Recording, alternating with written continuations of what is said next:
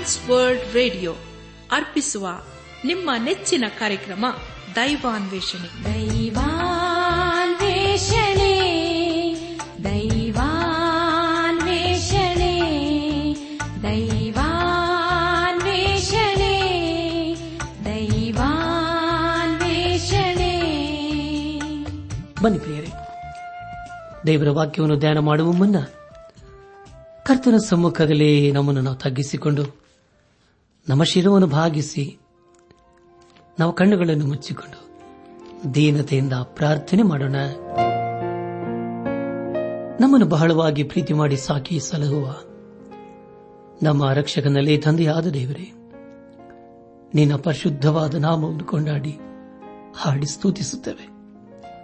ಕರ್ತನೆ, ದೇವಾದಿದೇವನೇ, ಉನ್ನತನೇ, ಮಹೋನ್ನತನೇ, ನೀನು ನಮ್ಮ ಬಾಳೆಮ್ಮ ನೌಕೆಯಲ್ಲಿ ನೀನೆ ನಾವಿಕನಾಗಿದ್ದುಕೊಂಡು ಎಲ್ಲಾ ಸ್ಥಿತಿಗತಿಗಳಲ್ಲಿ ಕೈ ಹಿಡಿದು ನಡೆಸುತ್ತಾ ಬಂದಿರುವುದಕ್ಕಾಗಿ ನಿನ್ನನ್ನು ಕೊಂಡಾಡ್ತೇವಪ್ಪ. ಕರ್ತನೆ, ದೇವಾದಿ ದೇವನೇ, ಇದನ್ನು ವಿಶೇಷವಾಗಿ ಅನಾರೋಗ್ಯದ ನಿಮಿತ್ತವಾಗಿ ಆಸ್ಪತ್ರೆಗಳಲ್ಲಿ ಹಾಗೂ ಮನೆಗಳಲ್ಲಿ ಇರುವವರನ್ನು ನಿನ್ನ ಕೃಪೆಯಸ್ಸು ಕೊಪ್ಪಿಸಿಕೊಡ್ತೇವೆ. ಕರ್ತ, ಅವರ ಮೇಲೆ ನೀನು ಕರುಣೆ ತೋರಿಸಿ ಅವರಿಗೆ ಬೇಕಾದಂತಹ ಸಂಪೂರ್ಣವಾದಂತಹ ಸ್ವಸ್ಥತೆಯನ್ನು ದಯಪಾಲಿಸು. ಅವರು ತೆಗೆದುಕೊಳ್ಳುವಂತಹ ಔಷಧಿ ಆಹಾರಗಳಲ್ಲಿ ನಿನ್ನ ಕೃಪೆಯನ್ನು ಸುರಿಸಿ ಅವರ ಜೀವಿತದಲ್ಲಿ ಕರ್ತ ನೀನು ಮಹತ್ತರವಾದ ಕಾರ್ಯಗಳನ್ನು ಮಾಡಬೇಕೆಂಬುದಾಗಿ ನಿನ್ನಲ್ಲಿ ನಾವು ಬೇಡಿಕೊಳ್ಳುವರಾಗಿದ್ದೇವೆ. ಈಗ ಕರ್ತನೆ, ನಿನ್ನ ಜೀವಗಳ ವಾಕ್ಯವನ್ನು ಧ್ಯಾನ ಮಾಡುವ ನಮಗೆ ನಿನ್ನಾತ್ಮನ ಸಹಾಯವನ್ನು ದಯಪಾಲಿಸು. ನಾವೆಲ್ಲರೂ ನಿನ್ನ ವಾಕ್ಯಕ್ಕೆ ವಿಧೇಯರಾಗಿ ಜೀವಿಸುತ್ತಾ ನಿನ್ನ ಆಶೀರ್ವಾದಕ್ಕೆ ಪಾತ್ರರಾಗಲು ದಯ ತೋರಿಸು. ಎಲ್ಲ ಘನ ಮಾನ ಮಹಿಮೆ ನಿನಗೆ ಮಾತ್ರ ಸಲ್ಲಿಸುತ್ತಾ ನಮ್ಮ ಪ್ರಾರ್ಥನೆ ಸ್ತುತಿ ಸ್ತೋತ್ರಗಳನ್ನು ನಮ್ಮ ಒಡೆಯನು, ನಮ್ಮ ರಕ್ಷಕನು, ಲೋಕ ವಿಮೋಚಕನೂ ಆದ ಯೇಸು ಕ್ರಿಸ್ತನ ದಿವ್ಯ ನಾಮದಲ್ಲಿ ಸಮರ್ಪಿಸಿಕೊಳ್ಳುತ್ತೇವೆ ತಂದೆಯೇ, ಆಮೇನ್.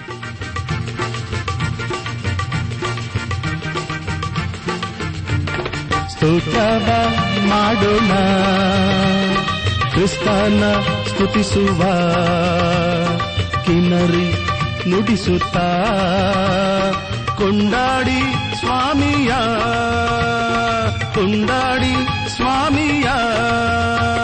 ಸ್ತೋತ್ರವ ಮಾಡೋಣ, ಕ್ರಿಸ್ತನ ಸ್ತುತಿಸುವ ಕಿನ್ನರಿ ನುಡಿಸುತ್ತ ಕೊಂಡಾಡಿ ಸ್ವಾಮಿಯ, ಕೊಂಡಾಡಿ ಸ್ವಾಮಿಯ.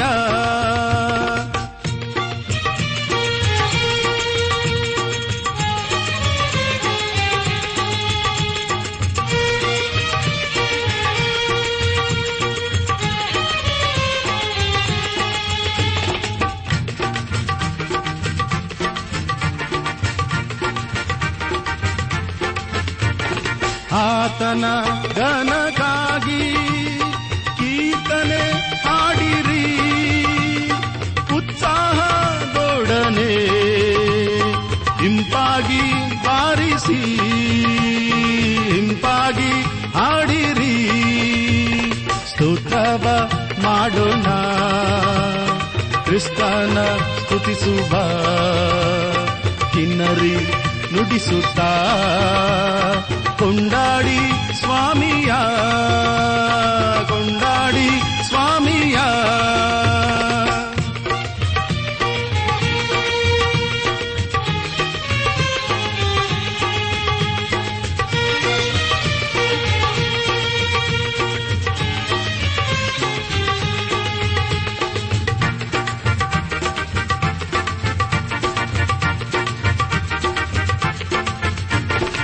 ಆತನ ನಾಮವ ಕೀರ್ತಿಸಿ ಭಜಿಸಿರಿ, ನಮ್ಮನ್ನು ರಕ್ಷಿಸಿದ ದೇವಾನ ಸ್ತುತಿಸಿರಿ, ದೇವಾನ ಸ್ತುತಿಸಿರಿ.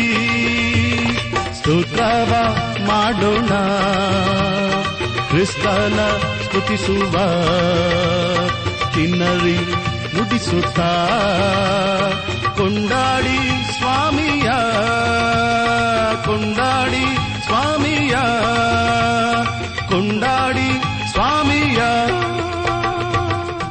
ಪ್ರೀತಿಸುವ ಆತ್ಮೀಕ ಸಹೋದರ ಸಹೋದರಿಯರೇ, ಕಳೆದ ಕಾರ್ಯಕ್ರಮದಲ್ಲಿ ನಾವು ಯೋಬನ ಪುಸ್ತಕದ ಮೂವತ್ತು ಹಾಗೂ ಮೂವತ್ತ ಒಂದನೇ ಅಧ್ಯಾಯಗಳನ್ನು ಧ್ಯಾನ ಮಾಡಿಕೊಂಡು ಅದರ ಮೂಲಕ ನಮ್ಮ ನಿಜ ಜೀವಿತಕ್ಕೆ ಬೇಕಾದ ಅನೇಕ ಆತ್ಮೀಕ ಪಾಠಗಳನ್ನು ಕಲಿತುಕೊಂಡು ಅನೇಕ ರೀತಿಯಲ್ಲಿ ಆಶೀರ್ವಿಸಲ್ಪಟ್ಟಿದ್ದೇವೆ. ಇದೆಲ್ಲ ದೇವರ ಆತ್ಮನ ಕಾರ್ಯ ಹಾಗೂ ಸಹಾಯವಾಗಿದೆ. ದೇವರಿಗೆ ಮಹಿಮೆಯುಂಟಾಗಲಿ. ಧ್ಯಾನ ಮಾಡಿದ ವಿಷಯಗಳನ್ನು ಈಗ ನೆನಪು ಮಾಡಿಕೊಂಡು ಮುಂದಿನ ವೇದ ಭಾಗಕ್ಕೆ ಸಾಗೋಣ. ಈ ಅಧ್ಯಾಯಗಳಲ್ಲಿ ಯೋಬನು ತನ್ನ ಸ್ಥಿತಿಗಾಗಿ ಪರಿತಪಿಸುತ್ತಾನೆ ಹಾಗೂ ದೇವರ ಆ ಸ್ಥಿತಿಯನ್ನು ನನಗೆ ಯಾಕೆ ಕೊಟ್ಟನು, ಈ ಒಂದು ಸ್ಥಿತಿಯಲ್ಲಿ ನನಗೆ ಯಾಕೆ ಸಹಾಯ ಮಾಡುತ್ತಿಲ್ಲ, ಆತನು ನನ್ನ ಜೀವಿತದಲ್ಲಿ ನ್ಯಾಯವನ್ನು ಸರಿಯಾಗಿ ತೀರಿಸುತ್ತಿಲ್ಲವೆಂಬುದಾಗಿ ಯೋಬನು ಹೇಳಿದ ವಿಷಯಗಳ ಕುರಿತು ನಾವು ಧ್ಯಾನ ಮಾಡಿಕೊಂಡೆವು. ಧ್ಯಾನ ಮಾಡಿದಂಥ ಎಲ್ಲ ಹಂತಗಳಲ್ಲಿ ದೇವಾದಿ ದೇವನೇ ನಮ್ಮ ನಡೆಸಿದನು. ದೇವರಿಗೆ ಮಹಿಮೆಯುಂಟಾಗಲಿ. ಇಂದು ನಾವು ಯೋಬನ ಪುಸ್ತಕದ ಮೂವತ್ತೆರಡು ಹಾಗೂ ಮೂವತ್ತ ಮೂರನೇ ಅಧ್ಯಾಯಗಳನ್ನು ಧ್ಯಾನ ಮಾಡಿಕೊಳ್ಳೋಣ. ಯೋಬನು ತನ್ನ ಸ್ಥಿತಿಯ ಕುರಿತು ಈ ಒಂದು ಅಧ್ಯಾಯಗಳಲ್ಲಿ ಹೇಳುತ್ತಾನೆ. ಅದನ್ನು ಕೇಳಿಸಿಕೊಂಡ ಅವನ ಸ್ನೇಹಿತರು ತಮ್ಮ ವಾದವನ್ನು ನಿಲ್ಲಿಸಿ ಬಿಡುತ್ತಾರೆ ಎಂಬ ವಿಷಯಗಳ ಕುರಿತು ನಾವು ಧ್ಯಾನ ಮಾಡಿಕೊಳ್ಳೋಣ. ಮುಂದೆ ನಾವು ಧ್ಯಾನ ಮಾಡುವಂತಹ ಎಲ್ಲ ಹಂತಗಳಲ್ಲಿ ದೇವರನ್ನು ಆಚರಿಸಿಕೊಂಡು ಮುಂದೆ ಮುಂದೆ ಸಾಗೋಣ. ಯೋಬನ ಪುಸ್ತಕ ಮೂವತ್ತೆರಡನೇ ಅಧ್ಯಾಯ ಮೊದಲನೇ ವಚನದಲ್ಲಿ ಹೀಗೆ ಓದುತ್ತೇವೆ: ಆಗ ಯೋಬನು ಸ್ವಂತ ಗಣನೆಯಲ್ಲಿ ನೀತಿಮತ್ತನಾಗಿದ್ದರಿಂದ ಆ ಮೂವರು ಅವನಿಗೆ ಉತ್ತರ ಕೊಡುವುದನ್ನು ನಿಲ್ಲಿಸಿಬಿಟ್ಟರು ಎಂಬುದಾಗಿ. ಪ್ರಿಯ ಬಾಂಧವರೇ, ಯೋಬನು ತನ್ನ ದೃಷ್ಟಿಯಲ್ಲಿ ಯೋಗ್ಯನೆಂಬುದಾಗಿ ಅಂದುಕೊಂಡಿದ್ದನು. ಅವನ ಮೂವರು ಸ್ನೇಹಿತರು ಅವನ ಪ್ರಶ್ನೆಗಳಿಗೆ ಸರಿಯಾಗಿ ಉತ್ತರ ಕೊಡಲಿಲ್ಲ. ಅವರು ಅವನ ಅವಶ್ಯಕತೆಯನ್ನು ತೀರಿಸಲು ಆಗಲೇ ಇಲ್ಲ. ಯೋಬನ ಕಷ್ಟಕ್ಕೆ ಅವರು ಪರಿಹಾರ ಕೊಡಲು ಸಾಧ್ಯವಾಗಲಿಲ್ಲ. ಆದರೂ ಯೋಬನು ಒಬ್ಬ ನೀತಿಮತ್ತನಾಗಿ ಉಳಿದುಕೊಂಡಿದ್ದಾನೆ. ಆದರೆ ಯೋಬನ ಈ ಒಂದು ಸ್ಥಿತಿಗೆ ದೇವರೇ ಉತ್ತರವಾಗಿದ್ದಾನೆ. ಈಗ ಎಲೋಹುವು ತನ್ನ ಮಾತನ್ನು ಪ್ರಾರಂಭಿಸುತ್ತಾನೆ. ಎಲೋಹುವಿನ ಕುರಿತು ನಾವು ಸತ್ಯವೇದದಲ್ಲಿ ಆದಿಕಾಂಡ ಪುಸ್ತಕ ಇಪ್ಪತ್ತೆರಡನೇ ಅಧ್ಯಾಯದಲ್ಲಿ ನಾವು ಓದುತ್ತೇವೆ. ಯೋಬನ ಪುಸ್ತಕ ಮೂವತ್ತೆರಡನೇ ಅಧ್ಯಾಯ ಎರಡನೇ ವಚನದಲ್ಲಿ ಹೀಗೆ ಓದುತ್ತೇವೆ: ಆಮೇಲೆ ಬುಜ್ ಕುಲಕ್ಕೂ ರಾಮ್ ಕುಲಕ್ಕೂ ಸೇರಿದ ಬರಕೇಲನ ಮಗನಾದ ಎಲೋಹುವಿಗೆ ಸಿಟ್ಟೇರಿತು. ಯೋಬನು ದೇವರಿಗಿಂತಲೂ ತಾನೇ ನ್ಯಾಯವಂತನೆಂದು ಎಣಿಸಿಕೊಂಡಿದ್ದರಿಂದ ಅವನ ಮೇಲೆ ಎಲೋಹುವಿಗೆ ಸಿಟ್ಟು ಹತ್ತಿತು ಎಂಬುದಾಗಿ. ನನಾತ್ಮಿಕ ಸಹೋದರ ಸಹೋದರಿಯರೇ, ಎಲೋಹುವು ಮಾತನಾಡುತ್ತಾನೆ. ಅದಕ್ಕೆ ಕಾರಣ ಅವನು ಈಗ ಯೋಬನ ವಿಷಯದಲ್ಲಿ ಬೇಸರಗೊಂಡಿದ್ದಾನೆ. ಮೊದಲನೆಯ ಕಾರಣ ಯೋಬನು ತನ್ನ ಈ ಒಂದು ಸ್ಥಿತಿಗೆ ದೇವರೇ ಕಾರಣವೆಂದು ಹೇಳುತ್ತಾನೆ ಎಂಬುದಾಗಿ ಮೂವತ್ತೆರಡನೇ ಅಧ್ಯಾಯ ಮೂವತ್ತ ಮೂರನೇ ವಚನದಲ್ಲಿ ಓದುತ್ತೇವೆ.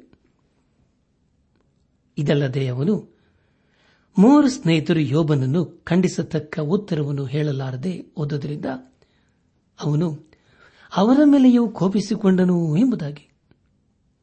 ಪ್ರಿಯ ಬಾಂಧವರೇ, ಕೋಪಿಸಿಕೊಳ್ಳಲು ಎರಡನೇ ಕಾರಣವೇನೆಂದರೆ ಯೋಬನ ಸ್ನೇಹಿತರು ಅವನಿಗೆ ಯಾವ ರೀತಿಯಲ್ಲಿಯೂ ಸಹಾಯ ಮಾಡಲು ಸಾಧ್ಯವಾಗಲಿಲ್ಲ. ಆದರೂ ಅವರು ಯೋಬನನ್ನು ಹಾಸ್ಯ ಮಾಡುವುದನ್ನು ಬಿಡಲಿಲ್ಲ. ಮೂವತ್ತೆರಡನೇ ಅಧ್ಯಾಯ ನಾಲ್ಕನೇ ವಚನದಲ್ಲಿ ಹೀಗೆ ಓದುತ್ತೇವೆ: ಅವರು ತನಗಿಂತ ವೃದ್ಧರಾಗಿದ್ದ ಕಾರಣ ಎಲೀಹು ಯೋಬನೊಂದಿಗೆ ಮೊದಲು ಮಾತಾಡದೆ ತಡೆದಿದ್ದನು ಎಂಬುದಾಗಿ. ಪ್ರಿಯ ಬಾಂಧವರೇ, ಈ ಒಂದು ವಿಷಯವು ಈ ದಿನಕ್ಕೆ ಹೋಲಿಸಿ ನೋಡುವಾಗ ಬೇರೆಯಾಗಿ ಕಂಡುಬರುತ್ತದೆ. ಯಾಕೆಂದರೆ ಪ್ರಿಯರೇ, ಇಂದಿನ ದಿವಸಗಳಲ್ಲಿ ಅನೇಕರು ವೃದ್ಧರಿಗೆ ಮರ್ಯಾದೆ ಕೊಡುವುದಿಲ್ಲ, ಅವರಿಗೆ ಸಹಾಯ ಮಾಡುವುದೂ ಇಲ್ಲ. ಬನ್ನಿ ಪ್ರಿಯರೇ, ನಮ್ಮ ಧ್ಯಾನವನ್ನು ಮುಂದುವರೆಸಿ ಯೋಬನ ಪುಸ್ತಕ ಮೂವತ್ತೆರಡನೇ ಅಧ್ಯಾಯ ಐದನೇ ವಚನವನ್ನು ಓದುವಾಗ, ಈ ಮೂವರ ಬಾಯಲ್ಲಿ ತಕ್ಕ ಉತ್ತರವಿಲ್ಲದನ್ನು ಕಂಡು ರೋಷಗೊಂಡನು ಎಂಬುದಾಗಿ. ನನ್ನಾತ್ಮಿಕ ಸಹೋದರ ಸಹೋದರಿಯರೇ, ಈಗ ಎಲಹು ಕಾದಿದ್ದಾನೆ.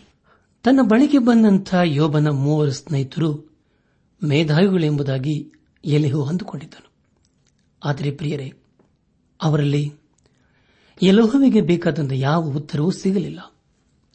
ಆರು ಮತ್ತು ಏಳನೇ ವಚನಗಳನ್ನು ಓದುವಾಗ, ಆಗ ಬುಜ್ ಕುಲಕ್ಕೆ ಸೇರಿದ ಬರಕೇಲನ ಮಗನಾದ ಆ ಎಲಹು ಇಂತೆಂದನು, ನಾನು ಯೌವನಸ್ಥನು, ನೀವು ಅತಿವೃದ್ಧರು, ಆದ್ದರಿಂದ ಸಂಕೋಚಪಟ್ಟು ನನ್ನ ಅಭಿಪ್ರಾಯವನ್ನು ನಿಮಗೆ ಅರಿಕೆ ಮಾಡಲು ಅಂಜಿದೆನು. ಹೆಚ್ಚು ದಿವಸಗಳವರು ಮಾತಾಡಲಿ, ಬಹಳ ವರ್ಷದವರು ಜ್ಞಾನೋಪದೇಶ ಮಾಡಲಿ ಅಂದುಕೊಂಡಿದ್ದೇನೋ ಎಂಬುದಾಗಿ. ಪ್ರಿಯರೇ, ಇದು ಒಂದು ಅದ್ಭುತವಾದಂಥ ಮಾತಲ್ಲವೇ? ಮಾತಿಗಾಗಿ, ಜ್ಞಾನಕ್ಕಾಗಿ ಬೇರೆಯವ್ರನ್ನ ಅಪೇಕ್ಷಿಸುವುದು ಒಳ್ಳೆಯದೇ. ಎಂಟನೇ ವಚನದಲ್ಲಿ ಹೀಗೆ ಓದುತ್ತೇವೆ, ಆದರೆ ಮನುಷ್ಯರಲ್ಲಿ ಆತ್ಮವೊಂದುಂಟು, ಸರ್ವಶಕ್ತನ ಶ್ವಾಸದಿಂದ ಅವರಿಗೆ ವಿವೇಕ ದೊರೆಯುತ್ತದೆ ಎಂಬುದಾಗಿ. ಹೌದು ಪ್ರಿಯರೇ, ನಮಗೆ ಜ್ಞಾನ ಬೇಕಾದರೆ ಅದು ದೇವರಿಂದ ಮಾತ್ರ ಪಡೆಯಲು ಸಾಧ್ಯ. ಅದರ ಕುರಿತು ನಾವು ಸತ್ಯವೇದಲೆ ವಿಮೋಚನಕಾಂಡ ಪುಸ್ತಕ ಮೂವತ್ತೊಂದನೇ ಅಧ್ಯಾಯ ಪ್ರಾರಂಭದ ಮೂರು ವಚನಗಳಲ್ಲಿ ಹೀಗೆ ಓದುತ್ತೇವೆ, ಯೆಹೋವನು ಮೋಶೆಗೆ ಹೀಗಂದನು, ವಿಚಿತ್ರವಾಗಿ ನಯವಾದ ಕೆಲಸಗಳನ್ನು ಕಲ್ಪಿಸುವುದಕ್ಕೂ ಚಿನ್ನ ಬೆಳ್ಳಿ ತಾಮ್ರಗಳಿಂದ ಕೆಲಸ ನಡೆಸುವುದಕ್ಕೂ ರತ್ನಗಳನ್ನು ಕೆತ್ತುವುದಕ್ಕೂ ಮರದಲ್ಲಿ ವಿಚಿತ್ರವಾಗಿ ಕೆತ್ತನೆ ಕೆಲಸವನ್ನು ಮಾಡುವುದಕ್ಕೂ ಇವೇ ಮೊದಲಾದ ಸಮಸ್ತ ಶೃಂಗಾರವಾದ ಕೆಲಸವನ್ನು ಮಾಡುವುದಕ್ಕೂ ನಾನು ಯೆಹೂದ ಕುಲದವನಾದ ಹೋರನ ಮೊಮ್ಮಗನೂ ಹೋರಿಯನ ಮಗನೂ ಆಗಿರುವ ಬೆಚಲೇಲನೆಂಬುವನನ್ನು ಗೊತ್ತು ಮಾಡಿದ್ದೇನೆ ಎಂಬುದಾಗಿ. ಪ್ರಿಯ ಬಾಂಧವರೇ, ಎಲಹು ಯೋಬನ ವಿಷಯದಲ್ಲಿ ಈಗ ಕೋಪವುಳ್ಳವನಾಗಿದ್ದಾನೆ. ಅದಕ್ಕೆ ಕಾರಣ ಯೋಬನು ತಾನೇ ಒಬ್ಬ ನೀತಿವಂತನೆಂದು ಹೇಳಿಕೊಳ್ಳುತ್ತಿದ್ದಾನೆ. ದೇವರ ಈ ಎಲ್ಲ ಅನಾಹುತಕ್ಕೆ ಕಾರಣಕರ್ತನೆಂಬುದಾಗಿ ತನ್ನ ಅಂತರಾಳದ ದುಃಖವನ್ನು ವ್ಯಕ್ತಪಡಿಸುತ್ತಿದ್ದಾನೆ. ಮುಂದೆ ನಾವು ಎಂಟು ಮತ್ತು ಒಂಬತ್ತನೇ ವಚನಗಳನ್ನು ಓದುವಾಗ, ಆದರೆ ಮನುಷ್ಯರಲ್ಲಿ ಆತ್ಮವೊಂದುಂಟು, ಸರ್ವಶಕ್ತನ ಶ್ವಾಸದಿಂದ ಅವರಿಗೆ ವಿವೇಕ ದೊರೆಯುತ್ತದೆ. ವೃದ್ಧರೇ ಜ್ಞಾನಿಗಳಲ್ಲ, ಮುದುಕರು ಮಾತ್ರ ನ್ಯಾಯ ಬಲ್ಲವರಲ್ಲ ಎಂಬುದಾಗಿ. ಪ್ರಿಯ ಬಂಧುಗಳೇ, ಇಲ್ಲಿ ಪವಿತ್ರಾತ್ಮನು ಎಲಹುವಿಗೆ ಆಲೋಚನೆಯನ್ನು ಹೇಳಿಕೊಡುತ್ತಿದ್ದಾನೆ. ಈಗ ಅವನು ಯೋಬನ ಪ್ರಶ್ನೆಗೆ ಉತ್ತರಿಸಲು ಸಿದ್ಧನಾಗುತ್ತಿದ್ದಾನೆ. ಹತ್ತರಿಂದ ಹನ್ನೆರಡನೇ ವಚನದವರೆಗೆ ಓದುವಾಗ, ಆದ ಕಾರಣ ನನ್ನ ಕಡೆಗೆ ಕಿವಿಗೊಡಿರಿ, ನಾನು ನನ್ನ ಅಭಿಪ್ರಾಯವನ್ನು ಅರಿಕೆ ಮಾಡುವನೆಂದು ಹೇಳುತ್ತೇನೆ. ಈಗೋ ನೀವು ಆಡುತ್ತಿದ್ದ ಮಾತುಗಳನ್ನು ಕಾದು ಕೇಳುತ್ತಿದ್ದೆನು. ಏನು ಹೇಳಬೇಕೆಂದು ನೀವು ಆಲೋಚಿಸುತ್ತಿದ್ದಾಗ ನಿಮ್ಮ ನ್ಯಾಯಗಳಿಗಾಗಿ ಕಿವಿ ಕೊಟ್ಟಿದ್ದೇನೆ, ನಿಮ್ಮ ಮೇಲೆ ಲಕ್ಷ್ಯವಿಟ್ಟಿದ್ದೇನು. ಆಹಾ, ನಿಮ್ಮಲ್ಲಿ ಯೋಬನನ್ನು ಖಂಡಿಸಬಲ್ಲವನು, ಅವನ ಮಾತುಗಳಿಗೆ ಉತ್ತರ ಕೊಡತಕ್ಕವನು ಯಾರೂ ಸಿಕ್ಕಲಿಲ್ಲ ಎಂಬುದಾಗಿ. ಪ್ರಿಯ ಬಾಂಧವ ಬಂಧುಗಳೇ, ಇದು ಸತ್ಯವಾದಂಥ ಮಾತಾಗಿದೆ. ಇಲ್ಲಿ ಎಲಹು ಯೋಬನ ಸ್ನೇಹಿತರ ಕುರಿತು ಸ್ಪಷ್ಟವಾದ ಚಿತ್ರಣವನ್ನು ಕೊಡುತ್ತಿದ್ದಾನೆ. ಮೂವತ್ತೆರಡನೇ ಅಧ್ಯಾಯ ಹದಿಮೂರನೇ ವಚನದಲ್ಲಿ ಹೀಗೆ ಓದುತ್ತೇವೆ, ನಾವು ಅವನಲ್ಲಿ ಜ್ಞಾನವನ್ನು ಕಂಡುಕೊಂಡಿದ್ದೇವೆ, ದೇವರೇ ಅವನನ್ನು ಖಂಡಿಸಿಬಿಡಲಿ, ಮನುಷ್ಯನಿಂದಾಗುವುದಿಲ್ಲ ಎಂದು ಅಂದುಕೊಳ್ಳಬೇಡಿರಿ ಎಂಬುದಾಗಿ. ಪ್ರಿಯ ಬಾಂಧವ ಬಂಧುಗಳೇ, ಇಲ್ಲಿ ಎಲಹು ಗಲಿಬಿಲಿಗೆ ಒಳಪಟ್ಟಿದ್ದಾನೆ. ಅದಕ್ಕೆ ಕಾರಣ ಯೋಬನ ಸ್ನೇಹಿತರು ಯೋಬನ ಪ್ರಶ್ನೆಗಳಿಗೆ ಉತ್ತರಿಸಲು ಶತ್ರು ಎಂಬುದಾಗಿ.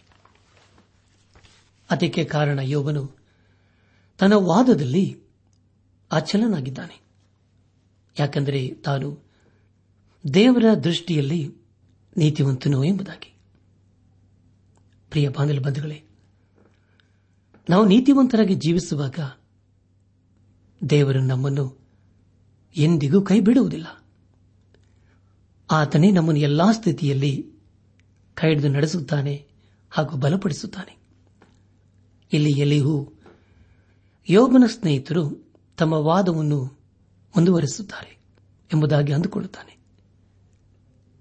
ಮೂವತ್ತೆರಡನೇ ಅಧ್ಯಾಯ ಹದಿನಾರು ಮತ್ತು ಹದಿನೇಳನೇ ವಚನಗಳನ್ನು ಓದುವಾಗ, ಅವರು ಇನ್ನೂ ಉತ್ತರ ಕೊಡದೆ ಮೌನವಾಗಿ ಸುಮ್ಮನೆ ನಿಂತಿದ್ದರೆ ನಾನು ಕಾದುಕೊಂಡಿರಬೇಕೋ? ನಾನು ನನ್ನ ಪಾಲಿನ ಉತ್ತರವನ್ನು ಹೇಳುವೆನು, ನಾನು ನನ್ನ ಅಭಿಪ್ರಾಯವನ್ನು ತಿಳಿಸುವೆನು ಎಂಬುದಾಗಿ. ನನ್ನ ಆತ್ಮಿಕ ಸಹೋದರ ಸಹೋದರಿಯರೇ, ದಯಮಾಡಿ ಗಮನಿಸಿ. ಇದರ ಮೂಲಕ ನಾವು ತಿಳಿದುಕೊಳ್ಳುವುದೇನೆಂದರೆ, ಯೋಬನ ಸ್ಥಿತಿಯ ಮೇಲೆ ಎಲೀಹುವಿಗೆ ಅಧಿಕಾರವಿದೆಯೇ ಎಂಬುದಾಗಿ. ಈತನೇ ಈ ಪುಸ್ತಕದ ಗ್ರಂಥಕರ್ತನು ಎನ್ನುವ ವಾದ ಪ್ರಾರಂಭವಾಗುತ್ತದೆ. ಮೂವತ್ತೇಳನೇ ಅಧ್ಯಾಯ ಹದಿನೆಂಟನೇ ವಚನದಲ್ಲಿ ಹೀಗೆ ಓದುತ್ತೇವೆ, ನನ್ನಲ್ಲಿ ಮಾತುಗಳು ತುಂಬಿವೆ, ನನ್ನ ಅಂತರಾತ್ಮವು ನನ್ನನ್ನು ಒತ್ತಾಯ ಮಾಡುತ್ತದೆ ಎಂಬುದಾಗಿ. ಪ್ರಿಯ ಬಾಂಧವರೇ, ಇಲ್ಲಿ ಎಲೀಹು ತನ್ನ ಮಾತನ್ನು ಮುಂದುವರೆಸಲು ಇಷ್ಟಪಡುತ್ತಾನೆ, ಆದರೆ ದೇವರ ಆತ್ಮನು ಅದನ್ನು ತಡೆಯುತ್ತಾನೆ. ಅರಸನಾದ ಸೊಲೊಮೋನನು ಜ್ಞಾನೋತಿಗಳ ಪುಸ್ತಕ ಹದಿನೈದನೇ ಅಧ್ಯಾಯ ಮೊದಲಿನ ವಚನದಲ್ಲಿ ಹೀಗೆ ಬರೆಯುತ್ತಾನೆ, ಮೃದುವಾದ ಪ್ರತ್ಯುತ್ತರವು ಸಿಟ್ಟನ್ನಾರಿಸುವುದು, ಬೇರೆ ನುಡಿಯು ಸಿಟ್ಟನ್ನೇರಿಸುವುದು ಎಂಬುದಾಗಿ. ಹೌದು ಪ್ರಿಯರೇ, ಇದು ಎಷ್ಟು ಸತ್ಯವಾದಂಥ ಮಾತಲ್ಲವೇ? ಅನೇಕ ಸಾರಿ ನಮ್ಮ ಮಾತು ಅನೇಕರನ್ನು ನೋಯಿಸುತ್ತದೆ, ಆದರೆ ದೇವರು ಅದನ್ನು ಇಷ್ಟಪಡುವುದಿಲ್ಲ. ನಮ್ಮ ಮಾತು ಯಾವಾಗಲೂ ಮೃದುವಾಗಿರಬೇಕು. ಇಲ್ಲಿಗೆ ಯೋಬನ ಪುಸ್ತಕದ ಮೂವತ್ತೆರಡನೇ ಅಧ್ಯಾಯವು ಮುಕ್ತಾಯವಾಯಿತು. ಇಲ್ಲಿವರೆಗೂ ದೇವಾದಿದೇವನೇ ನಮ್ಮ ನಡೆಸಿದನು. ದೇವರಿಗೆ ಮಹಿಮೆಯುಂಟಾಗಲಿ. ಮುಂದೆ ನಾವು ಯೋಬನ ಪುಸ್ತಕದ ಮೂವತ್ಮೂರನೇ ಅಧ್ಯಾಯವನ್ನು ಧ್ಯಾನ ಮಾಡಿಕೊಳ್ಳೋಣ. ಮೂವತ್ಮೂರನೇ ಅಧ್ಯಾಯದ ಪ್ರಾರಂಭದ ಎರಡೂ ವಚನಗಳಲ್ಲಿ ಹೀಗೆ ಓದುತ್ತೇವೆ, ಅದಿರಲಿ ಯೋಬನೇ, ನನ್ನ ನುಡಿಯನ್ನು ಕೇಳು, ನನ್ನ ಮಾತುಗಳಿಗೆಲ್ಲ ಕಿವಿಗೊಡು. ಇಗೋ, ನನ್ನ ಬಾಯನ್ನು ತೆರೆದಿದ್ದೇನೆ, ನನ್ನ ನಾಲಿಗೆಯು ಅಂಗಳದೊಳಗಿಂದ ಮಾತಾಡುತ್ತದೆ ಎಂಬುದಾಗಿ. ಪ್ರಿಯ ಬಾಂಧವರೇ, ಇಲ್ಲಿ ಎಲೀಹು ಯೋಬನಿಗೆ ಸತ್ಯವನ್ನು ಹೇಳಲು ಇಷ್ಟಪಡುತ್ತಾನೆ.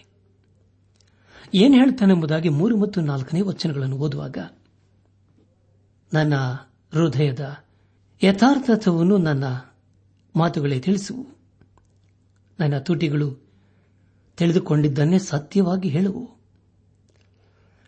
ನಾನು ದೇವರ ಆತ್ಮನಿಂದಲೇ ನಿರ್ಮಿತನಾಗಿದ್ದೇನೆ, ನನ್ನ ಜೀವವು ಸರ್ವಶಕ್ತನ ಶ್ವಾಸದಿಂದುಂಟಾಗಿದೆ ಎಂಬುದಾಗಿ. ಪ್ರಿಯ ಬಾಂಧವರೇ, ಇದು ಎಂಥ ಅದ್ಭುತವಾದ ಮಾತಲ್ಲವೇ? ದೇವರು ಸೃಷ್ಟಿಕರ್ತನಾಗಿದ್ದಾನೆ. ಆತನು ಆಡುವಂಥ ಮಾತುಗಳೆಲ್ಲವೂ ಸತ್ಯವಾಗಿರುತ್ತದೆ. ಇಲ್ಲಿ ಎಲ್ಲವೂ ದೇವರಾತ್ಮನಿಂದ ತುಂಬಿಸಲ್ಪಟ್ಟವನಾಗಿ ಸತ್ಯವನ್ನು ಹೇಳಲು ಮುಂದಾಗಿದ್ದಾನೆ ಹಾಗೂ ಹೇಳಲು ಇಷ್ಟಪಡುತ್ತಿದ್ದಾನೆ. ಯೋಬನ ಸ್ನೇಹಿತರು ಯೋಬನ ಪ್ರಶ್ನೆಗಳಿಗೆ ಉತ್ತರಿಸಲು ಸಾಧ್ಯವಾಗಲಿಲ್ಲ, ಆದರೆ ನಾನು ಸತ್ಯವನ್ನು ಹೇಳಬಲ್ಲೆ ಎಂಬುದಾಗಿ ಎಲೀಹು ಅಂದುಕೊಳ್ಳುತ್ತಿದ್ದಾನೆ.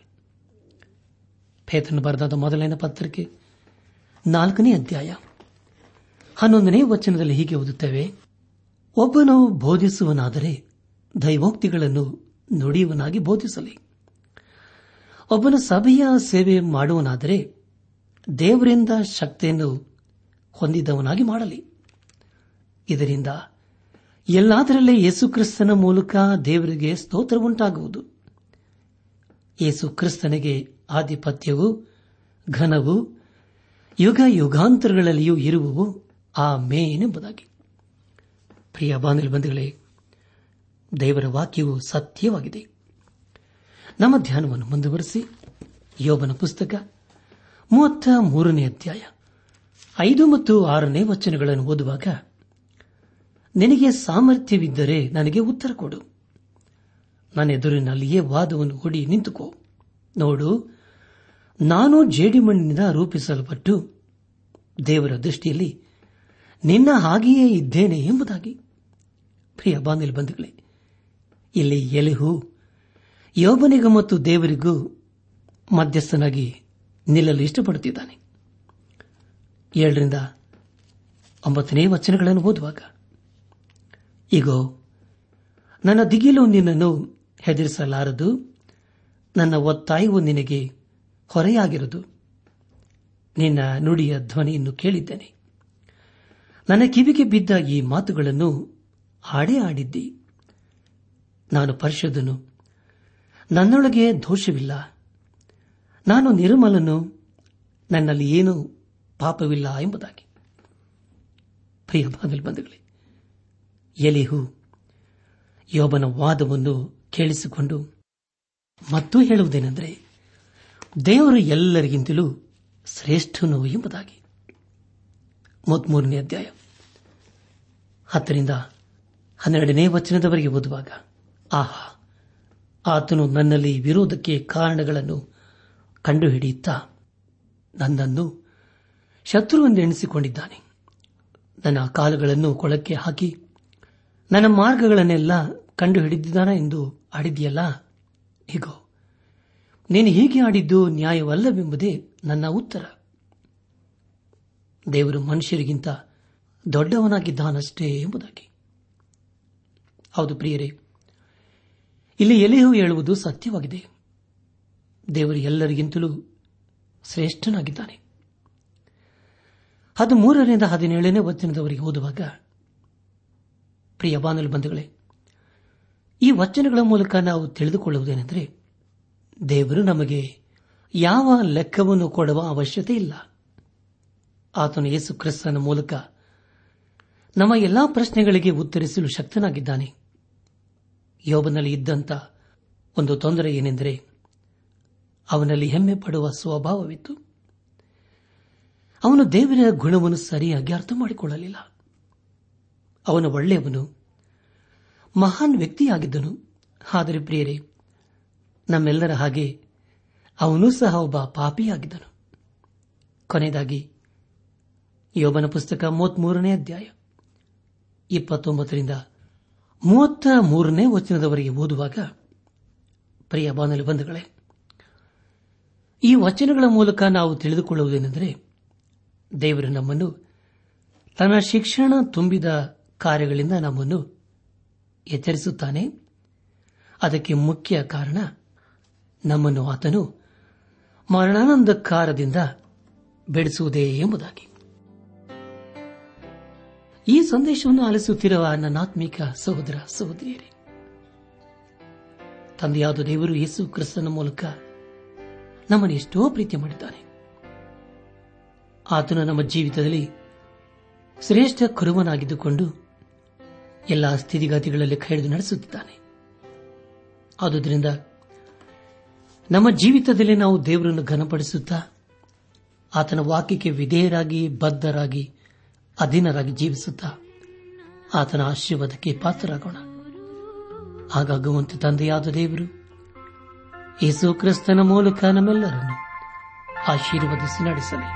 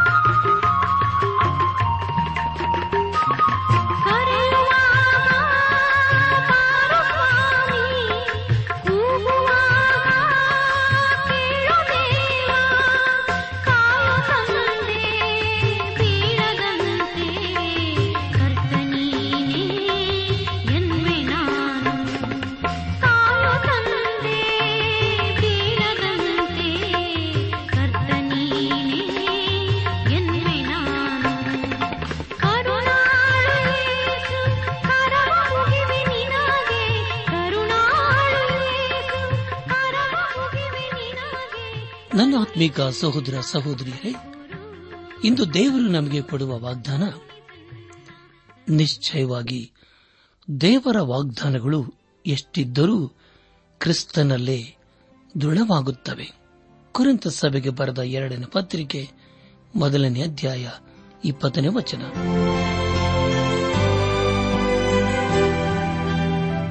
ನಮ್ಮ ನೆಚ್ಚಿನ ಶ್ರೋತೃಗಳೇ, ಇದುವರೆಗೂ ಪ್ರಸಾರವಾದ ದೈವಾನ್ವೇಷಣೆ ಕಾರ್ಯಕ್ರಮವನ್ನು ಆಲಿಸಿದ್ದಕ್ಕಾಗಿ ತುಂಬಾ ವಂದಿಸುತ್ತೇವೆ.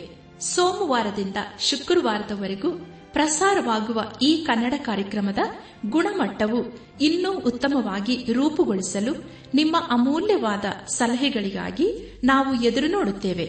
ನಿಮ್ಮ ನೆಚ್ಚಿನ ಗೀತೆ ಮರುಪ್ರಸಾರ ಮಾಡಬೇಕಾಗಿ ಕೋರಿದರೆ ನಮ್ಮ ವಿಳಾಸಕ್ಕೆ ಇಂದೇ ಸಂಪರ್ಕಿಸಿ. ನಿಮ್ಮ ಪತ್ರಗಳು ನಮಗೆ ಪ್ರೋತ್ಸಾಹ ನೀಡುವುದಲ್ಲದೆ ನಿಮಗಾಗಿ ನಾವು ಮನಸ್ಸಾರೆ ಪ್ರಾರ್ಥಿಸುತ್ತೇವೆ.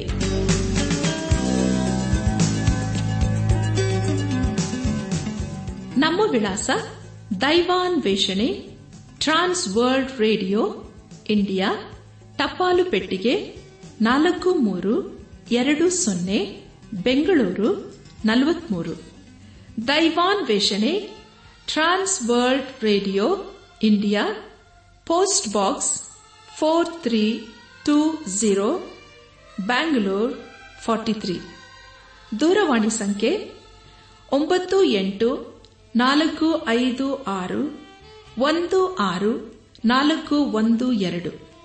ನಮ್ಮ ಇಮೇಲ್ ವಿಳಾಸ Kannada TTB at radio eight eight two dot com. ನಮಸ್ಕಾರ ಪ್ರಿಯರೇ.